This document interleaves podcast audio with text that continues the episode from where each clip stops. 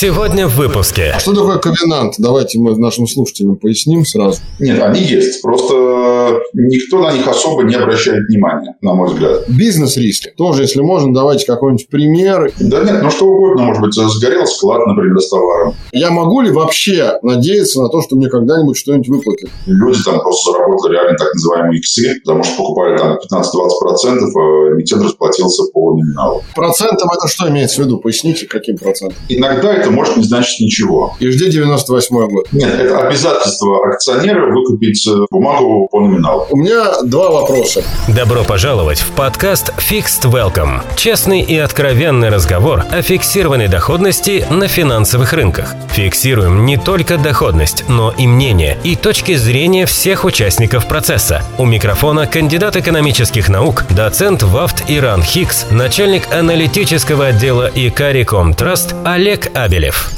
Всем здравствуйте! Меня зовут Олег Абелев. С вами снова подкаст Fixed Welcome. Мы неизбежно движемся к финалу первого сезона, где, на мой взгляд, и на взгляд, э, наверное, все-таки большинства наших слушателей, мы попытались поговорить о разных сторонах медали долгового рынка. Наши преданные слушатели могут вспомнить те выпуски, где мы говорили о коммерческих облигациях. Предыдущий наш выпуск был, кстати, всем рекомендую, с э, исполнительным директором универ «Капитал» Артемом Тузовым про корпоративные облигации. Мы более подробно остановились на основных критериях, которые, наверное, стоит иметь в виду, когда мы выходим на рынок корпоративных облигаций. Мы говорили о рынке недвижимости, мы говорили в целом о том, что происходит на долговых рынках в наших самых первых выпусках. Пожалуйста, пока еще есть возможности, мы еще окончательно не завершили первый сезон. Пишите нам korpsobakarecom.ru обязательно ваши пожелания, предложения, вопросы. Если их наберется достаточно большое большое количество. В конце первого сезона мы сделаем отдельный эпизод, где будем отвечать на ваши вопросы и, соответственно, какие-то ваши, может быть, комментарии, пожелания и тому подобное. Так что не будьте безучастными, я об этом постоянно говорю и, в принципе, не устаю повторять. Сегодня у нас с вами тема, на мой взгляд, наверное, вот среди всех тем, которые мы обсуждали в рамках продолжающегося пока первого сезона Fixed Welcome, самая неоднозначная. И не потому, что о ней можно по-разному говорить, говорить, а потому что восприятие этой темы крайне разное, крайне неоднозначное. Кто-то к ней относится очень настороженно, кто-то бежит от нее как от огня, а кто-то, наоборот, воспринимает ее как должное, потому что понимает, что это либо неизбежно, либо вероятность этого все равно есть. Сегодня мы говорим о дефолте. Дефолт на долговых рынках что это такое, как он появляется, как его распознать, какие бывают дефолты, какие есть признаки у дефолта, что нужно делать, чтобы не стать соучастником этого, в кавычках, приятного явления. Вот обо всем об этом сегодня мы будем говорить. И говорить мы будем сегодня с нашим гостем, членом Совета Ассоциации владельцев облигаций Александром Рыбиным. Александр, здравствуйте.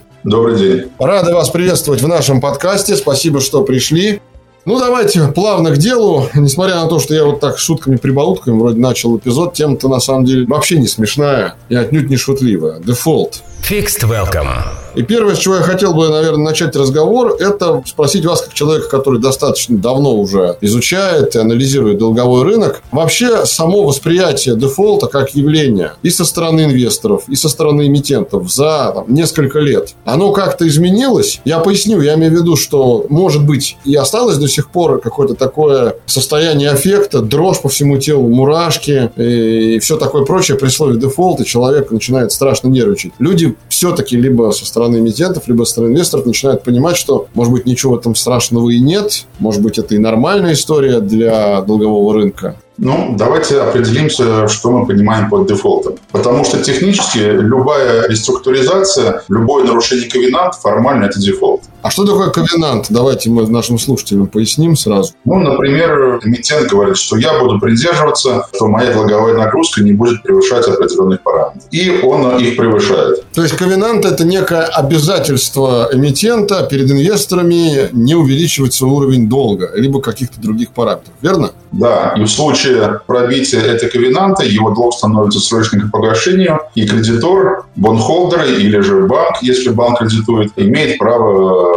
на досрочное погашение кредита. А если говорить про российский рынок облигаций, то я, честно говоря, не помню, когда бы вот такие э, ковенанты реально срабатывали. Ну, то есть они срабатывали, формально срабатывали, но реально инвесторы на оферту ничего не приносили. То есть можно сказать, что по сути ковенант на российском долговом рынке и нет. Нет, они есть. Просто никто на них особо не обращает внимания, на мой взгляд. Понятно. Ну, давайте все-таки вернемся, да, вот к признакам восприятия дефолта. Значит, если мы говорим о восприятии дефолта, тема с криминантами понятна. Продолжая далее и развивая эту мысль. Настоящий дефолт эмитент не платит. Опять же, он э, может быть технический дефолт, когда эмитент не выплатил купон или основную сумму долга. А в течение, не помню сейчас, то ли 14, то ли 30 дней дефолт считается техническим. Если после этого эмитент не расплатился, он уже становится реальным. Понятие технический дефолт или реальный иногда сложно, но вот буквально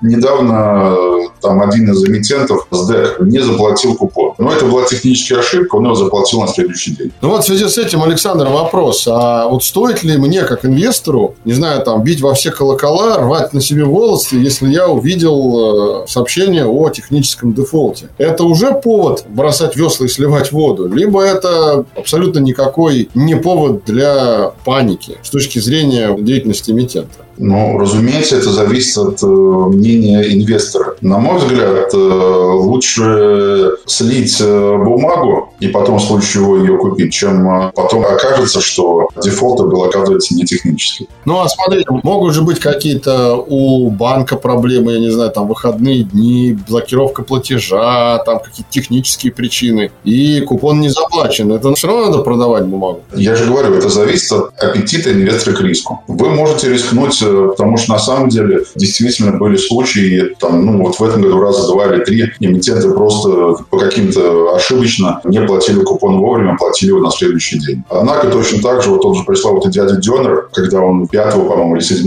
мая не выплатил купон, в тот день его можно было продать по 107% от номинала. Сейчас он торгуется, не помню точно, 15-20%. Каждый решает сам. Угу. Хорошо. Оставим этот вопрос на откуп нашим слушателям. Действительно, как и, в общем-то, в большинстве инвестиционных инструментов на финансовых рынках, в конечном счете выбор за инвестора. Давайте, Александр, немножко вернемся к причинам дефолта. И я прошу вас не просто говорить о всех дефолтах сразу. Я прошу, наверное, ответить на этот вопрос в двух частях. Первая часть будет посвящена причинам дефолтов в высокодоходных облигациях, потому что там, видимо, свои есть особенности. И вторая часть – это причина дефолтов уже в скажем, федеральных, корпоративных или муниципальных бумагах. Видимо, там все-таки тоже есть определенные особенности. Давайте мы, наверное, начнем с ВДО. Мы вот на одном из предыдущих эпизодов с инвестиционным советником Игорем Файном как раз говорили о ВДО, и он мне говорил то, что к ВДО можно начинающему инвестору даже не присматриваться. То есть это рынок сугубо для профессионалов. Но даже профессионалы, которые на рынке ВДО обязаны там, обязательно пересматривать там, с какой-то периодичностью свой долговой портфель,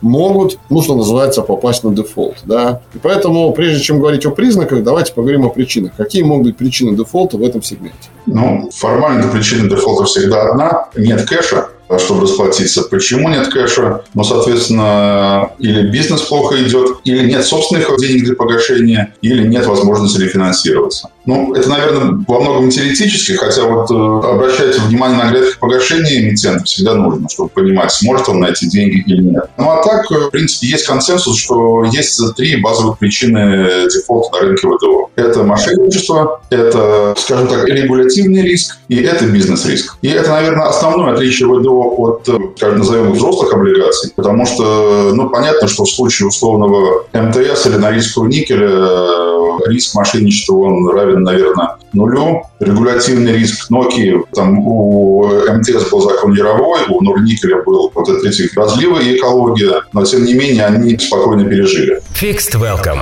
Давайте мы более подробно, Александр, остановимся на вот этих рисках, потому что, если можно, даже, может быть, с приведением примеров, то что слушателям хотелось бы понять, о чем, собственно, идет речь. Мы сейчас давайте пока на сегменте ВДО остановимся. Вы сказали про регулятивные риски. Что это такое? Какой-нибудь пример, если можно привести? Ну, пример известен. Ломбард Мастер собой подает в суд, Ломбард решается лицензией. Все. Суд подает регулятор, да, я правильно понимаю? Да, регулятор. Как один пример, точно так же регулятор может лишить лицензии, ну, я не знаю, там, производителя алкоголя, Короче, это те компании, которые сильно зависят от какого-то регулятора. Короче говоря, которые имеют э, сильную зависимость даже не в плане принятия решений, а в плане, условно говоря, регулирования своей деятельности, да? Ну да, продолжение бизнеса. Окей, хорошо. Бизнес-риски. Тоже, если можно, давайте какой-нибудь пример и поподробнее, что это за риски такие. Ну, окей, ладно, предположим, э, дядя Дёнер. Там, конечно, есть какие-то непонятные истории с э, поручительством там, за компании одного из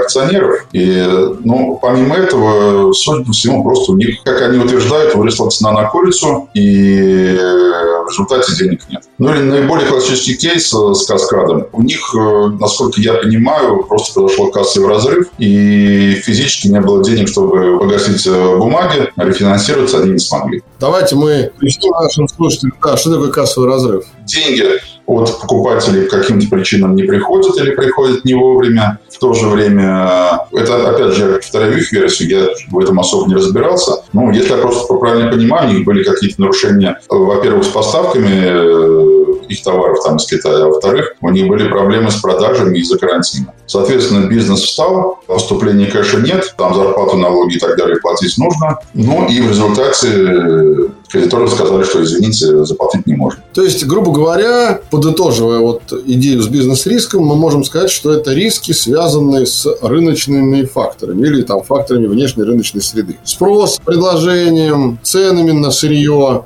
и тому подобное. Верно? Да нет, ну что угодно, может быть, сгорел склад, например, с товаром. Ну, понятно. Какие-то факторы изменения внешней среды. Ну да. Хорошо, теперь давайте о мошенничестве тоже пару слов. Вы сказали, что это тоже может быть одной из причин дефолта. Но здесь можно даже без примеров, чтобы потом нас не уличили в том, что мы говорим какие-то, скажем так, не совсем проверенные вещи. Да? А вот э, именно по сути, о каком мошенничестве идет речь? Это хищение, это там, я не знаю, использование поддельных документов или что? Ну, вы знаете, я, пожалуй, приведу пример не из российской действительности, а из африканской. Давайте. А, вот если желающие могут погуглить э, так называемый туна бонс Мозамбика, ну, от слова тунец, туна, а, Туна Бонс, Туна Бонс. Угу. Выпускали их, по-моему, то ли два, то ли три года назад.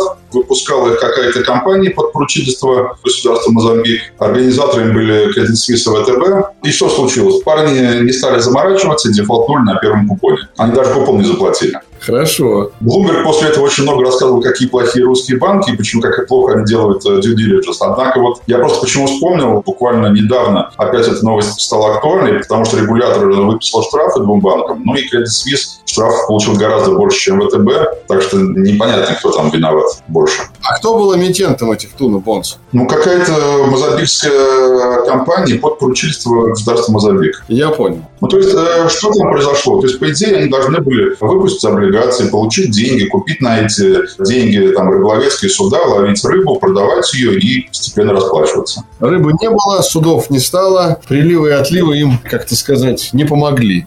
Видимо, так. Fixed Welcome. Хорошо, давайте вернемся тогда к э, причинам дефолтов, но не в ВДО, а в, как вы сказали, взрослых бумагах. Я так понимаю, речь идет о корпоративных, федеральных и муниципальных бумагах. Что там за причины? Те же самые мошенничество, бизнес-риски или регулятивные, либо другие? Ну, на мой взгляд, мошенничество там все-таки менее вероятно, хотя вот в кейсе с Мозамбиком это был, по сути, дефолт по госгарантиям, но тем не менее. Понятно, что когда мы говорим про крупную компанию с нормальным корпоративным управлением, управлением, крайне маловероятно, что она возьмет твои деньги и исчезнет с этими деньгами. Поэтому риск мошенничества можно, наверное, считать э, минимальным. Теперь давайте о бизнес-риске регулятивном. Регулятивный риск, он существует, но в меньшей степени. Ну, например, вот э, был кейс у Норильского никеля с разливами чего-то, э, солярки, по-моему. Да, он получил штраф, он обязался там э, исправить ситуацию, однако эти штрафы для него не являются э, критическими. Хотя я помню, что он чуть ли не грозился встречный иск Росприроднадзору там вчинять, потому что там существенная была сумма штрафа, что-то 150 миллиардов рублей, что-то. Я могу ошибаться, но что-то близко к этому. Ну, это всего лишь 2,5 миллиарда долларов, это крупная сумма, но она не убьет Норильский никель. И когда мы говорим про бизнес-риски, понятно, что вроде как бы э, и крупные, и мелкие компании работают на одном и том же рынке, но мелкая компания, она просто гораздо меньше, и у крупной компании, предположим, есть там 3, 4, 5 сегментов рынка, на которых она работает. Там один просел, второй вырос, и как-то они друг друга более-менее балансируют. То есть это диверсификация источников получения дохода, которая позволяет стабильно платить по купонам.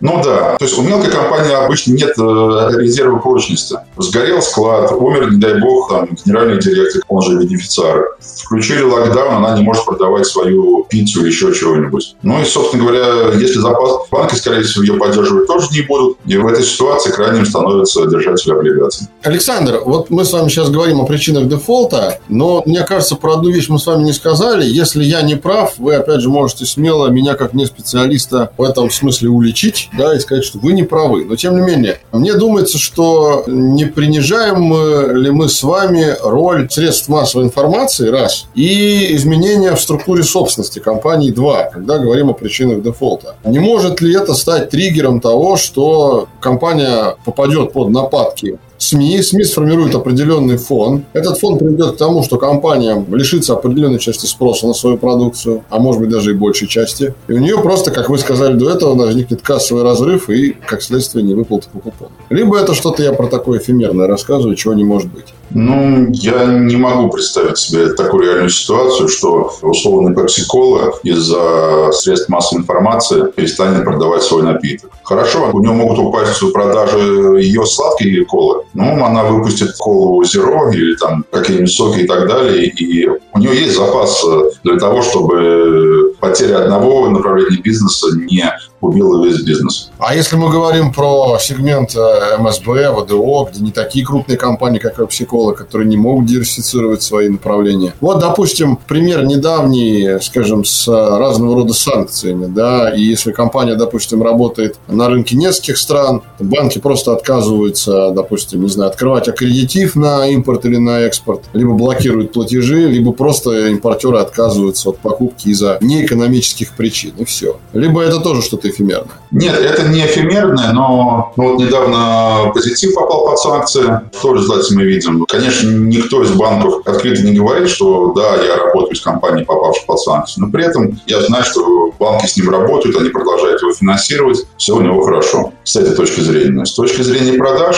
понятно, что возникают проблемы с продажами за рубеж, но, опять же, насколько я понимаю, там есть э, куда продавать в России. Более старый кейс силовые машины, ну, не совсем жесткий вариант, так называемые SDN-санкции, когда с ними вообще никто не может расплачиваться в долларах. Но ничего, тоже э, есть э, два в России специальных банка, которые работают с такими компаниями и которые сами под санкциями. Есть э, покупатели российские, и не только российские, кстати. В общем, живут они. Хорошо. Возвращаясь э, к техническому реальному дефолтам, чтобы закрыть эту тему, перейти дальше. Есть ли возможность для инвестора откатить ситуацию назад? Условно говоря, если я являюсь э, владельцем таких вот дефолтных облигаций, я могу ли вообще надеяться на то, что мне когда-нибудь что-нибудь выплатят? Либо это просто окончательный крест и все. Имеется в виду разные варианты развития событий. Можно, конечно. Тут надо смотреть на ситуацию в комплексе. Ну, опять же, говорим ли мы о взрослых облигациях или о невзрослых. Потому что, например, вот э, по бандам пересвета недавно был платеж. И люди там просто заработали реально так называемые иксы, потому что покупали там 15-20%, а эмитент расплатился по номиналу. В то же время в финале, ну, вроде как дефолта нет как такового, а хотя он и есть формально. Но мы понимаем, что когда тебе реструктурируют твою бумагу погашение через 30 лет и платят там тебе какие-то там 1-2%, ну, считай, что ты ничего не получишь. И плюс еще не стоит забывать очередность выплаты в случае удовлетворения требований кредиторов и порядка, да? Да. Я так понимаю, облигационные оппозиционеры не в первых рядах явно. Ну да, потому что вот в той же финале есть обеспеченные залогом кредиты банков, и только после этого идут необеспеченные кредиты и займы. Второй момент, ну надо смотреть опять же на акционеров и пытаться понять, есть ли другие бизнесы, а выгодно ли им помочь компании, или они на нее плюнут и забудут про нее. В общем, много моментов, но я бы, честно говоря, сказал, я хотел про это в конце рассказать, то есть там, как лучше беречься от дефолтов. Александр, не сбегайте вперед, об этом мы еще обязательно поговорим. Я просто хотел понять, вообще имеют ли место на рынке истории, скажем так, когда дефолт может быть откатан назад. То есть, когда все-таки ситуация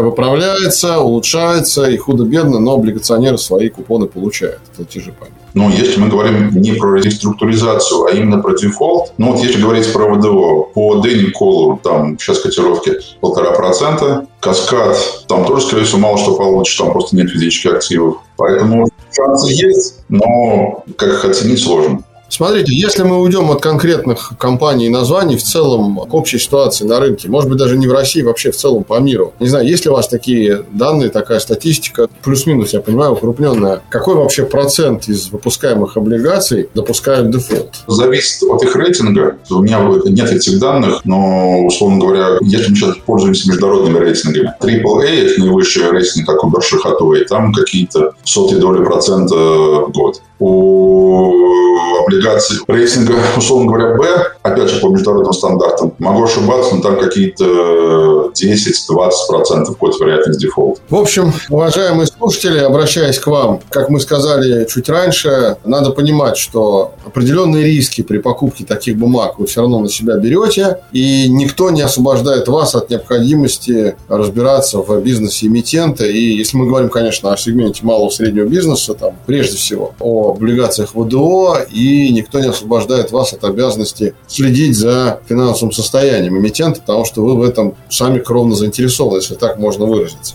Fixed Welcome. Хорошо, Александр, идем дальше. И следующее, о чем я хотел бы поговорить, это о признаках дефолта. И вот тут, наверное, более подробно хотелось бы поговорить. Прежде чем мы начнем какие-то признаки перечислять, общий вопрос, который я хотел вам задать. А вообще, насколько те вещи, о которых мы с вами сейчас будем говорить, они часто имеют право на жизнь на практике? Я поясню. Можно быть заранее готовым, знаете, ко всему. Да, и вроде бы морально и физически, но это как на авиасимуляторе летать. Вроде ты там ас, а сел реально за штурвал самолета. И уже не ас, уже все другое, уже все в реальности. Вот то, о чем мы сейчас с вами будем говорить. Насколько эти вещи универсальны, скажем так. Либо вообще универсальных признаков дефолта не существует. И это настолько индивидуальная, уникальная ситуация с каждым эмитентом, что нечего про это и говорить целом. Ну, я уже говорил про причины дефолта, если мы говорим про ВДО. Ну и, соответственно, в каждом э, кейсе это индивидуально. В любом случае, возвращаясь, дефолт – это когда у компании нет денег на выплату. Соответственно, мы берем компанию X, мы смотрим, что у нее погашение, предположим, весной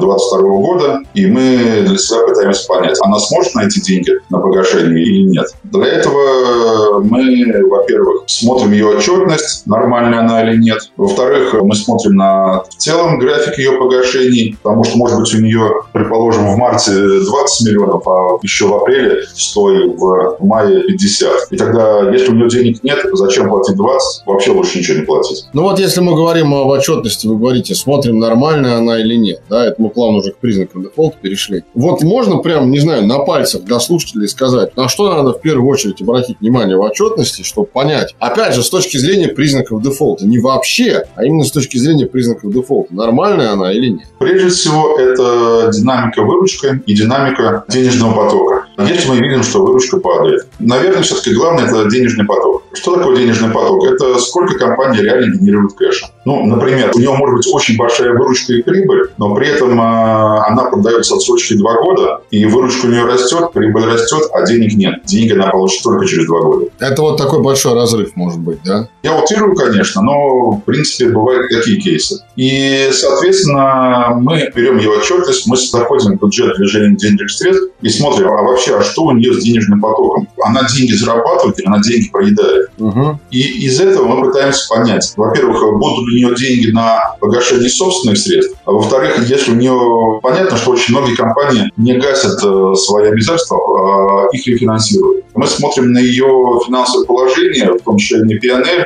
PNL – это отчет о прибылях и убытках на о регулярных убытках, на ее долговые коэффициенты, там долг EBD, покрытие процентов, и пытаемся понять, а в случае чего банки ей дадут денег на погашение, если у нее самой денег не будет. Или же сможет ли она выпустить еще один займ, чтобы рефинансировать старый, купят ли его инвесторы. А вот вообще с точки зрения признаков дефолта, ну по-простому, вот я ведь как инвестор, я сейчас думаю, вот я, наверное, бы не стал покупать новые займы, цель которых рефинансировать займы старые. Это как-то похоже на участие в схеме Понца, честно говоря. То есть ты платишь деньги компании, которая с помощью твоих денег будет гасить долги, которые у нее еще скопились от старых других каких-то выпусков. То есть это мы еще даже не дошли до первоначальной цели того выпуска который был до этого, но он уже вряд ли будет выплачен, если бы не новый выпуск, в котором я должен участвовать. Какой-то снежный ком получается, либо я не прав. Но мне кажется, вы не правы, потому что если мы посмотрим на любую компанию, крупную, неважно, это Роснефть или Shell, там такая же ситуация, у них есть постоянный уровень долга какой-то. Они следят за тем, чтобы он находился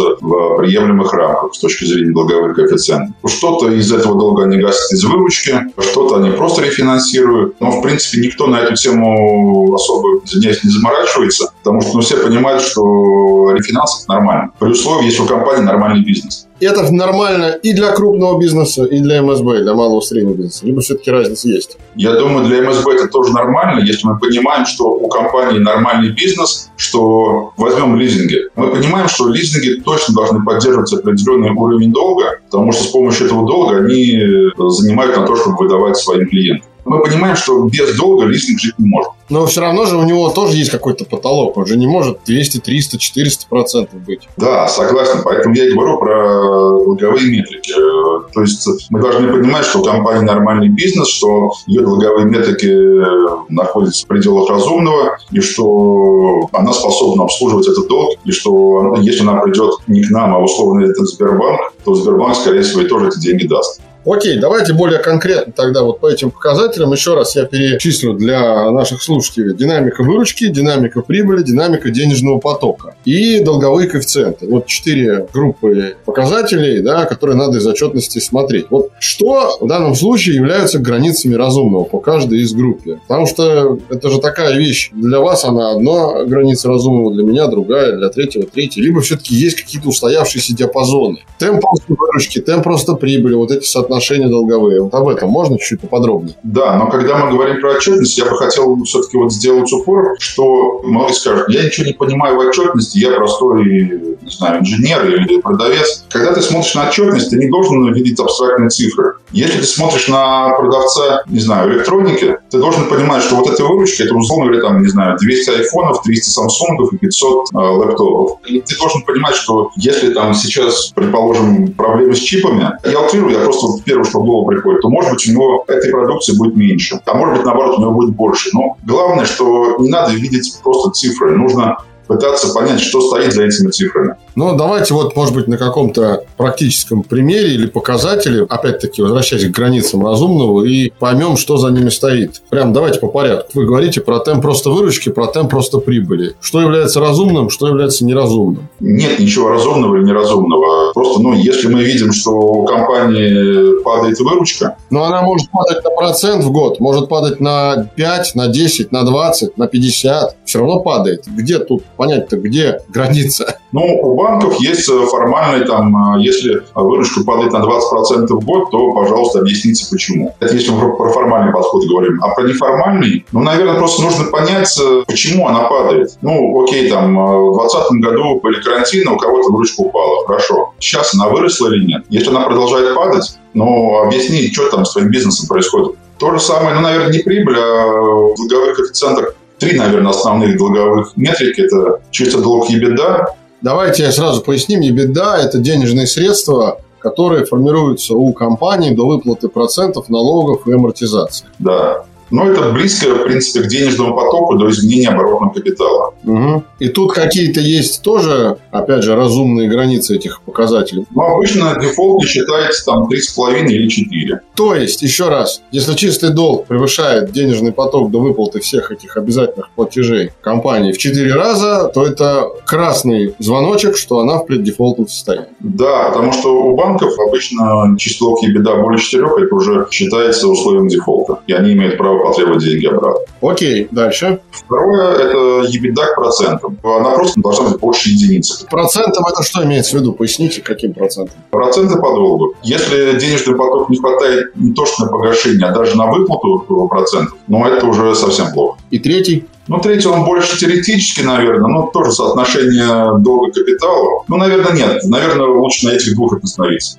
Понятно. Значит, соответственно, вот мы выяснили, что выручка не должна беспричинно существенно снижаться. Возможно, это и не дефолт, возможно, компания объяснит, почему не выручка там на 20% снизилась, да. Опять же, это могут быть не экономические причины, это могут быть санкции, это может быть просто там отказ каких-нибудь контрагентов сотрудничать с компанией, может быть, все что угодно. Далее, мы говорим о долговых показателях, тоже сопоставляем еще раз, да, уровень долга и процентов, вернее, уровень долга и денежного потока до выплаты обязательных платежей, уровень, соответственно, денежного потока и процентов по долгу, чтобы понять, может ли вообще компания своими свободными денежными средствами расплачиваться по процентам. Выяснили. Хорошо, Fixed Welcome. Я смотрю на котировки облигаций на экране своего монитора или гаджета. Не принципиально. Вот я не залезал в эту отчетность. У меня нет времени, котировок довольно много. У меня нет этой облигации в портфеле, слава богу. Допустим, что такая преддефолтная облигация имеется. Как мне, кинув взор на биржевые цены, понять, что она преддефолтная? Или можно ли вообще это сделать по количеству, там, не знаю, заявок на покупку, на продажу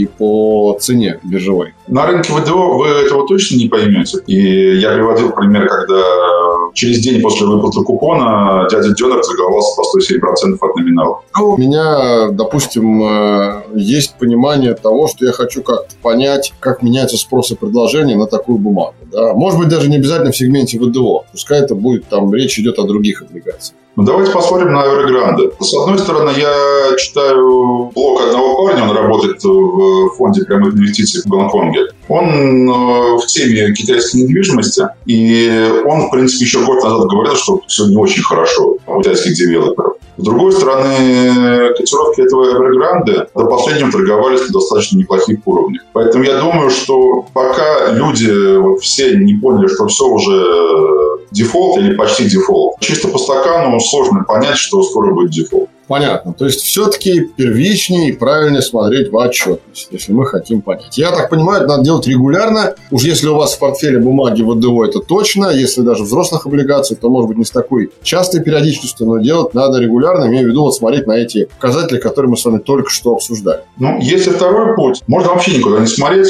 Можно там взять правило, что ты держишь бумаги, покупаешь, предположим, только дебюты, потому что дебюты э, реже уходят в дефолт. Каждую бумагу ты держишь не более 5% от портфеля. И в случае, если бумага падает ниже, предположим, 95%, но при этом не как сейчас, когда все бумаги падают, а когда все нормально, а вот оно бы падает. Ты просто ее продаешь и забываешь. Тебе не важно, что с ней происходит. Ты просто считаешь, что ты потерял 5%, окей. Сразу вопрос. А всегда ли, когда у нас имеет место снижение цены ниже номинала, это признак дефолта? Либо абсолютно нет? Вот сейчас, последние две недели, все облигации снижаются. Понятно почему, потому что растут ставки, а при росте ставок цена облигаций снижается. Соответственно, растет доходность. Да, растет доходность, э, снижается номинал, снижается тело бумаги. В то же время часто бывают случаи, что какие-то бумаги вдруг э, на ровном месте падают э, сильнее других. Иногда это может не значить ничего. Как, например, два года назад софтлайн э, вдруг резко там ушел на 92-94%. И все долго гадали, что случилось. Ну, ничего не случилось. Он э, сейчас IPO сделал, все у компании хорошо. В то же время год назад э, Дэни Колл, я помню, что я его покупал по 97, продал по 95 и забыл. Он там еще ниже пошел. Потом оказалось, что причины были. Да, Александр, подытоживая вашу мысль,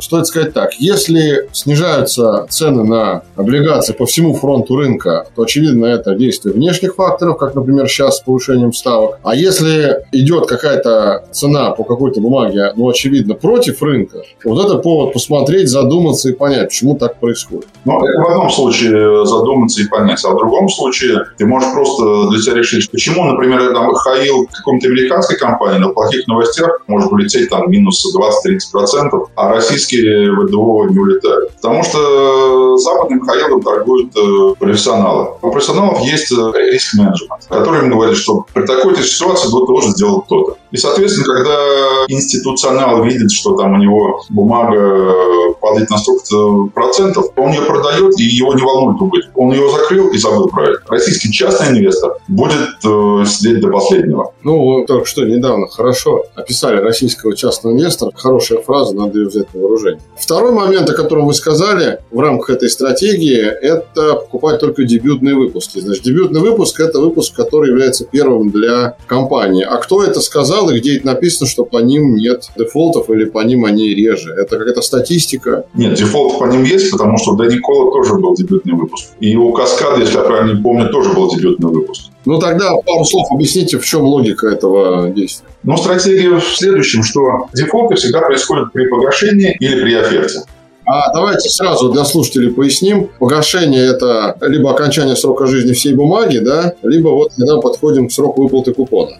Соответственно, оферта – это предложение со стороны эмитента выкупить у облигационеров бумагу по какой-то цене, верно? Нет, это обязательство акционера выкупить э, бумагу по номиналу. Обязательство эмитента выкупить бумагу у облигационера по номиналу. Окей. А возвращаемся, значит, по поводу дебюта. Ну вот смотрите, у компании есть, предположим, уже там 3, 4, 5 выпусков. Первый выпуск э, уже подходит к погашению, есть еще третий, четвертый, пятый. Тут, конечно, дебют, не дебют, это не важно. У компании уже есть большая долговая нагрузка, и как там погасит она, ее не погасит, надо внимательно разбираться. В то же время, если мы видим, что это первый выпуск, что мы можем предположить, что, скорее всего, в первом году, ну или там в первые там, полгода компания не дефолтнет. Опять же, на кейсе с Дэнием это, эта версия оказывается... Как говорят, из любого правила есть исключение, поэтому, наверное, да. Да, но в то же время вероятность, что она дефолтнет э, там, в первые полгода или год, она ниже. Поскольку для погашения еще долго, и поэтому,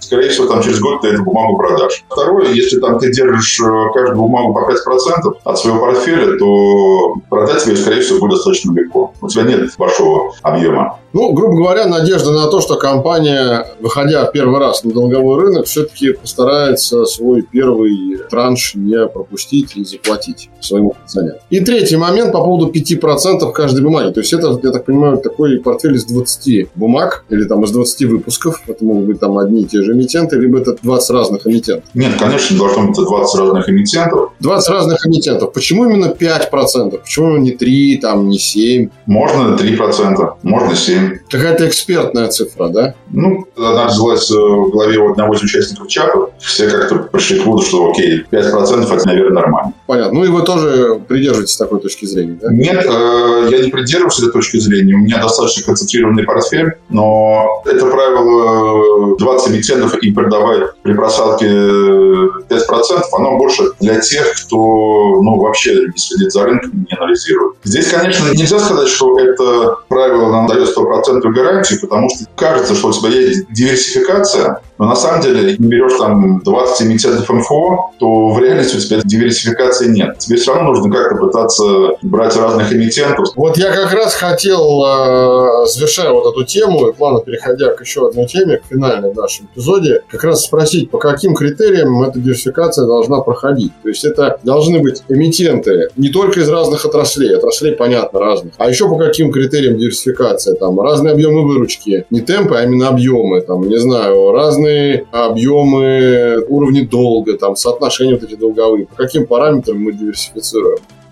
Не могу ответить на этот вопрос, потому что, на мой взгляд, все ВДО плюс-минус э, имеют одинаковый риск. Да, там есть э, оттенки, но это именно оттенки, а не разные цвета. А если мы говорим не о ВДО, а если мы говорим о других облигациях, ничего не меняется с этой точки зрения? Тоже 5%? Не, ну зачем? Если тебе нужно положить э, деньги на 3 года и забыть про них, ну купи трехлетнюю ФЗ и можешь спокойно забыть. И жди 98 год. По ФЗ расплатились в 98 году. А вот это знаменитая история с 17 э, августа 98 года. По ним расплатились, чуть позже, но расплатились. Расплатились. Но, как-то, знаете, говорят, рынок слухами полнится, достаточно было рынку увидеть, что произошло на старте. Ну, дискуссия о том, заплатит ли Российская Федерация или не заплатит, на мой взгляд, она бессмысленна, потому что если исходить из такого риска, ну, окей, купи трехлетние облигации США. Хотя теоретически США тоже могут сплохнуть. И думаю о том, заплатит США или не заплатит. Да нет, на самом деле, как раз-таки вот опять же я вынужден обратиться к нашему эпизоду, где мы беседовали с Игорем Файнманом. Я его тоже спрашивал про риски государственного дефолта, и он мне довольно быстро объяснил, что соотношение государственного долга к ВВП сегодня в России одно из самых низких в мире. Мы не берем корпоративный, а именно государственный долг, там что-то чуть более 12%. Это явно не ситуация 98 -го года. Поэтому уж здесь риск он минимален. Fixed welcome. Александр, плавно переходим к последнему блоку вопросов нашего эпизода. Время неумолимо идет, и хочется обсудить разное. Это как раз то, на чем, на мой взгляд, наверное, стоит нам как раз-таки и завершить эпизод, потому что, знаете, как говорят, запоминается последнее. Вы уже начали немного об этом говорить, но я вас прервал и сказал, что мы к этому обязательно вернемся. Это так называемые советы начинающим на долговых рынках. То есть у меня два вопроса. Первый вопрос более конкретный. Уж так сложилось, к сожалению, что инвестор оказался в портфеле с дефолтнувшей бумагой. Чего делать? Какие должны быть его действия? Вообще, есть ли какой-то пошаговый алгоритм? Либо просто расслабиться, ну, не знаю, там, выкурить сигарету, напиться, порвать волосы на себе или там что-то такое? На мой взгляд, э, он не должен был с ней остаться, потому что он должен был ее продать по 95 и забыть. Ну, вот случилось так, что осталось, да. Ну, если мы говорим про ВДО, я считаю, что у тебя есть там 100 э, облигаций дефолтного эмитента. Ну, ничего с этим не сделаешь. Расслабиться и забыть. У тебя вместе с твоими коллегами есть, не знаю, там 25% облигаций этого эмитента. Ты уже можешь помешать ему сделать общее собрание владельцев облигаций. Я имел в виду, может быть, какие-то действия, там, подавать в суд, индивидуальные иски, коллективные иски, там, обращаться к ПВО, представителю владельцев облигаций. Либо это все абсолютно, так сказать, как это имитация бурной деятельности, и это, там, сказать, попытка махать руками и думать, что ты вызовешь врага. Ну, два вот базовых момента, чтобы не идти в детали. Первое, нужно понять, есть ли у эмитента деньги. Это самое главное. У эмитента или, может быть, его акционеров там, или еще где-то, то есть сможет он хотя бы что-то заплатить. Может быть, не 100%, может быть, 50 или там сколько-то. Окей, э, пришли к выводу, что сможет. После этого инвесторы должны консолидироваться, потому что и э, уже тогда общаться с эмитентом по всем фронтам, фронтам и в хорошем, и в плохом смысле слова. То есть и с точки зрения судов, и с точки зрения общения с ПВО, но вот здесь еще есть такой момент, про который мы не проговорили, потому что я вот э, начинал про это говорить. Помимо дефолта есть такое понятие, как реструктуризация. Вот, давайте как раз сейчас самое время о нем поговорить чуть-чуть. Потому что если мы понимаем, что, в принципе, у эмитента нормальный бизнес, у него временные трудности, карантин на поставку курятины, и он может там продавать свои наггетсы, условно говоря. Тогда с этим эмитентом, наверное, можно сесть поговорить о том, что окей, давай как-то договоримся о том, что ты не платишь сейчас эти 100%, ты там как-то делаешь рассрочку, там, может быть, меняешь купон и выплачиваешь хотя бы что-то. Потому что ну, эмитент ведь может тоже пойти в банкротство, после этого наступает субсидиарная ответственность э, бенефициаров, тоже никому не хочется. Давайте э, расшифруем, что это такое, простыми словами, субсидиарная ответственность бенефициаров для слушателей наших.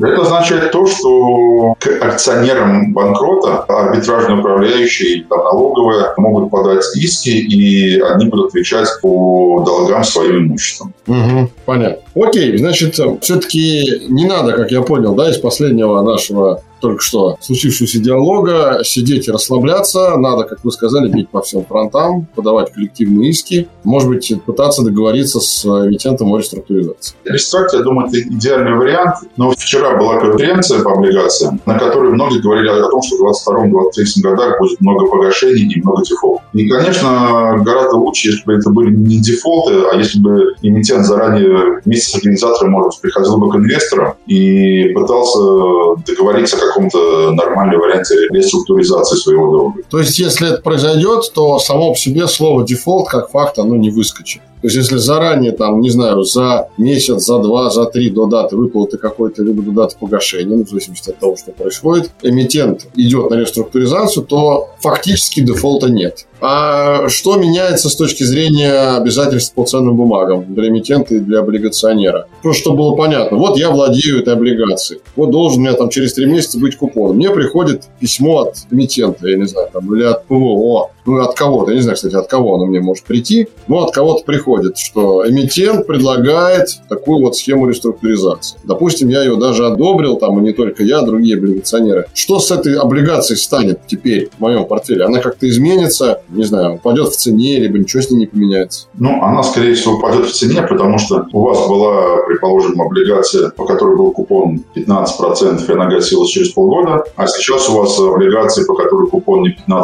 а 7,5%, и она гасится через 5 лет. Разумеется, она упадет в цене, потому что ниже ставка и дольше срок. Но вопрос, куда она упадет в цене? Тут нужно посчитать просто в Excel чисто математическое упражнение. Но она упадет, ну так вот чисто математически, процентов на 20 на 30. Угу. В случае реального дефолта вы можете посмотреть на котировки Деникола, полтора процента от номинала. Да, а смотрите, а разве после дефолта облигации не перестают торговаться на бирже? Нет, не перестают. Деникол и дядя Донер торгуются. А, то есть есть желающие, видимо, которые имеют стратегию покупать по полтора процента от номинала и что-то ждать от таких бумаг, по которым ничего никто не платит. Да. По дефолтным бумагам, по которым официально есть факт дефолта, а который признает биржа, по ним перестает начислять начисляться купонный доход. То есть они просто превращаются в инструмент заработка, не знаю, условно, арбитража. Ты можешь э, зарабатывать на цене. Да. Вот это интересный момент. Это еще один, кстати, случай, что делать, если у вас в портфеле дефолтная бумага. Может, и бог с ним с купонным доходом, занимайтесь арбитражом по ней. Я бы сказал, что любая покупка ниже 90% от номинала, если это не то, что бумага упала из-за роста ставок, а если мы покупаем бумагу в нормальных условиях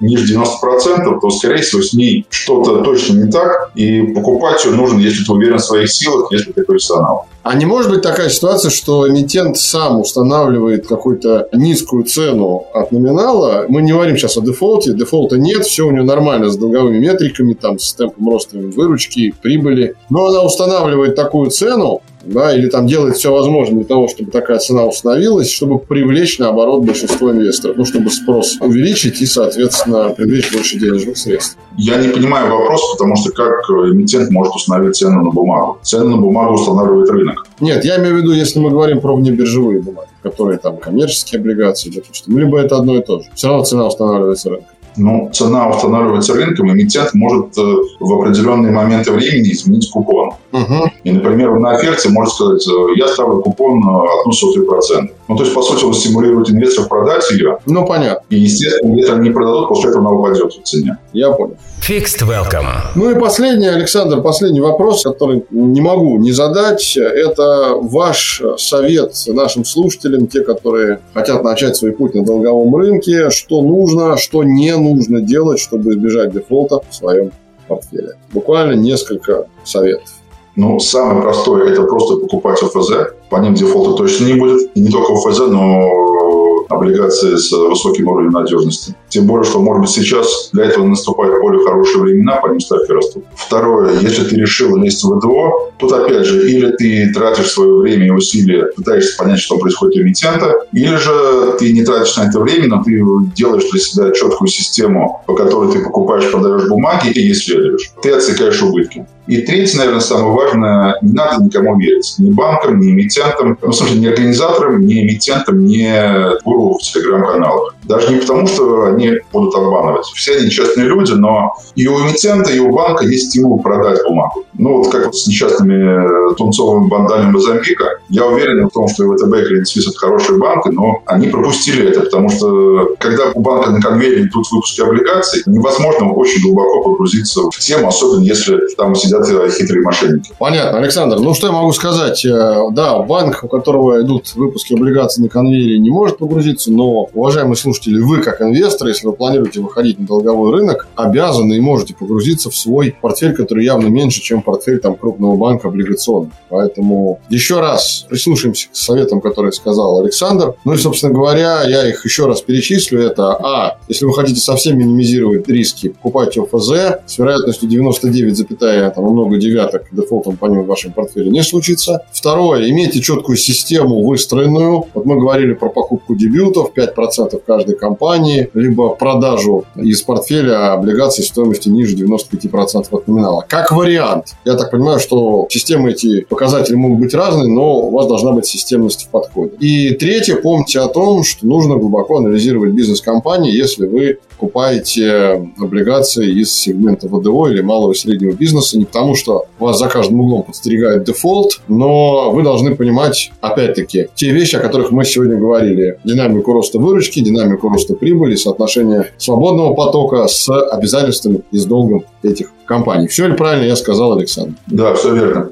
Спасибо большое вам. Мне кажется, мы сегодня постарались максимально полно осветить, насколько это возможно в рамках отведенного времени, тему дефолта. Понятно, что о чем-то мы не успели поговорить, но я, например, сегодня понял, что для меня это было новость, что можно, оказывается, зарабатывать на арбитраже дефолтных бумаг. Вот это интересная история. Ну и много другого. Помните о том, что надо всегда отстаивать свои права. Если даже у вас дефолтная бумага в портфеле, это не конец света. Обращайтесь в суды, объединяйтесь с другими облигационерами, общайтесь с эмитентом, выходите на связь связь, на диалог, в том числе и принуждаете его на реструктуризацию. Я так понимаю, Александр, как член Совета Ассоциации владельцев облигаций, в том числе, да, и помогает таким людям, которые вот попали в такую ситуацию, найти диалог с эмитентом и как-то ее вместе эту ситуацию решить. Верно? Да, все верно. Тогда будем завершать. Еще раз э, с удовольствием э, скажу, что сегодня о том, что такое дефолт, насколько он страшен, как быть в случае, если дефолт имеет место быть, как формировать свой портфель, чтобы не допустить дефолта бумаг. В нем мы говорили с членом э, Совета Ассоциации владельцев облигаций Александром Рыбиным. Александр, еще раз вам большое спасибо. Спасибо. Всего хорошего. Ну и еще раз призываю вас, дорогие друзья, не оставаться безучастными. Первый сезон практически уже подходит к своему логическому завершению. Но еще есть время написать нам на почту korp собака recom.ru свои вопросы, оставить свои пожелания, покритиковать, может быть, похвалить. И обязательно мы все это учтем. И если таковых писем будет достаточно большое количество, сделаем финальный выпуск первого сезона из ответов на ваши вопросы. Меня зовут Олег Абелев. Слушайте нас на разных источниках, платформах и стримах. Это был подкаст Fixed Welcome. Увидимся в следующем эпизоде. Пока. Напоминаем, что подкаст Fixed Welcome можно послушать на Apple подкастах, Google подкастах, CastBox, Spotify и Яндекс.Музыке. Музыке.